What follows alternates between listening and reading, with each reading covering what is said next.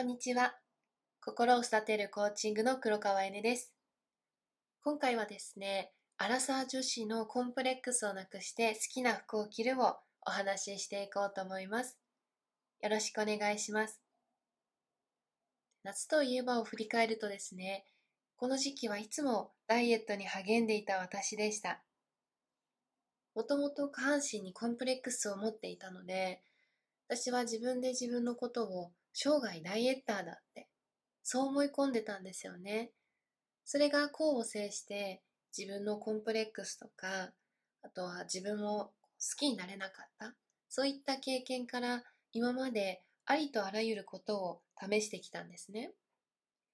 例えばダイエッターとしての食事制限を中心としたファスティングですとか糖質カット。反対に良質な糖の摂取とかささみとかブロッコリー料理とか豆腐ダイエット。パーソナルトレーニングを中心とした加圧トレーニングですとか、マスターストレッチ、ヨガとかピラティス、あとはセラピストとして働いていたこともあったので、筋肉とか体の仕組み、エステシャンとしての肌、皮膚の解剖生理学ですとか、免疫とか生化学、酵素などの栄養素のこと。ダイエットカウンセラーとして西洋生成術ですとかエニアグラム、数比学とかマヤ歴とかスピリチュアルなどなど本当にですね、もう書ききれないぐらいいろいろ学んで試してきたんですよね。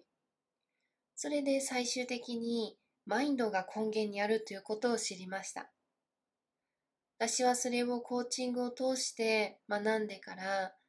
自分を深く知る過程で自分を好きになることイコール自分の好きなものを認めてあげる。このシンプルな自己理解にたどり着くことができたんですね。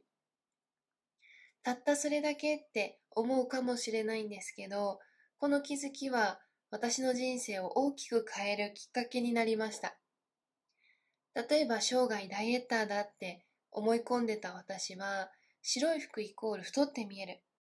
そんな理由から着たい洋服を避けてたんですよね。本当に何年も何年も避けていました。白の洋服も好きとか、本当は着てみたいとか、そういった自分の中にある好きっていう気持ちに蓋をしてきたんですよね。似合うとか似合わないとか、流行りかどうかとか、誰かの評価とか、意見を優先したりですとか、自分よりも着こなせてる人がいたらやめるとか、いつも自分の気持ちよりも、そんな基準で自分の着る服を選んでいたので、その結果何やっても中途半端で終わっていて、結局は私のマインドが変わらないと何も変わらない。そんな大事なことに気がついてからは、そういった考え方を手放せるようになって、そこからなんですよね。好きっていうものを探し続けたことで、白い服も選べる自分になれたりしたのが、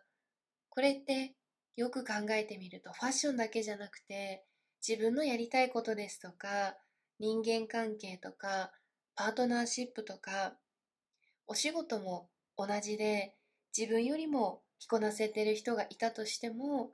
できている人がいたとしても、可愛くて綺麗な人がいたとしても、誰かに理解されなくても、この好きという気持ちを大切にする。その考え方を優先していく。それだけで毎日の幸福感がぐんぐん高まっていくようになりました。この気持ちはファッションのみならず、人間関係ですとか、生き方、時間の使い方とか、お仕事とか働き方、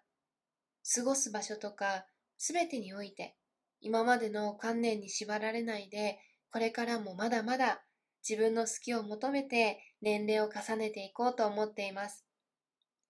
私たちはまだまだ自分でも知らない新しい自分と出会ってないだけなので、共感していただけたらぜひ、インスタグラムのコメントですとか DM でお知らせください。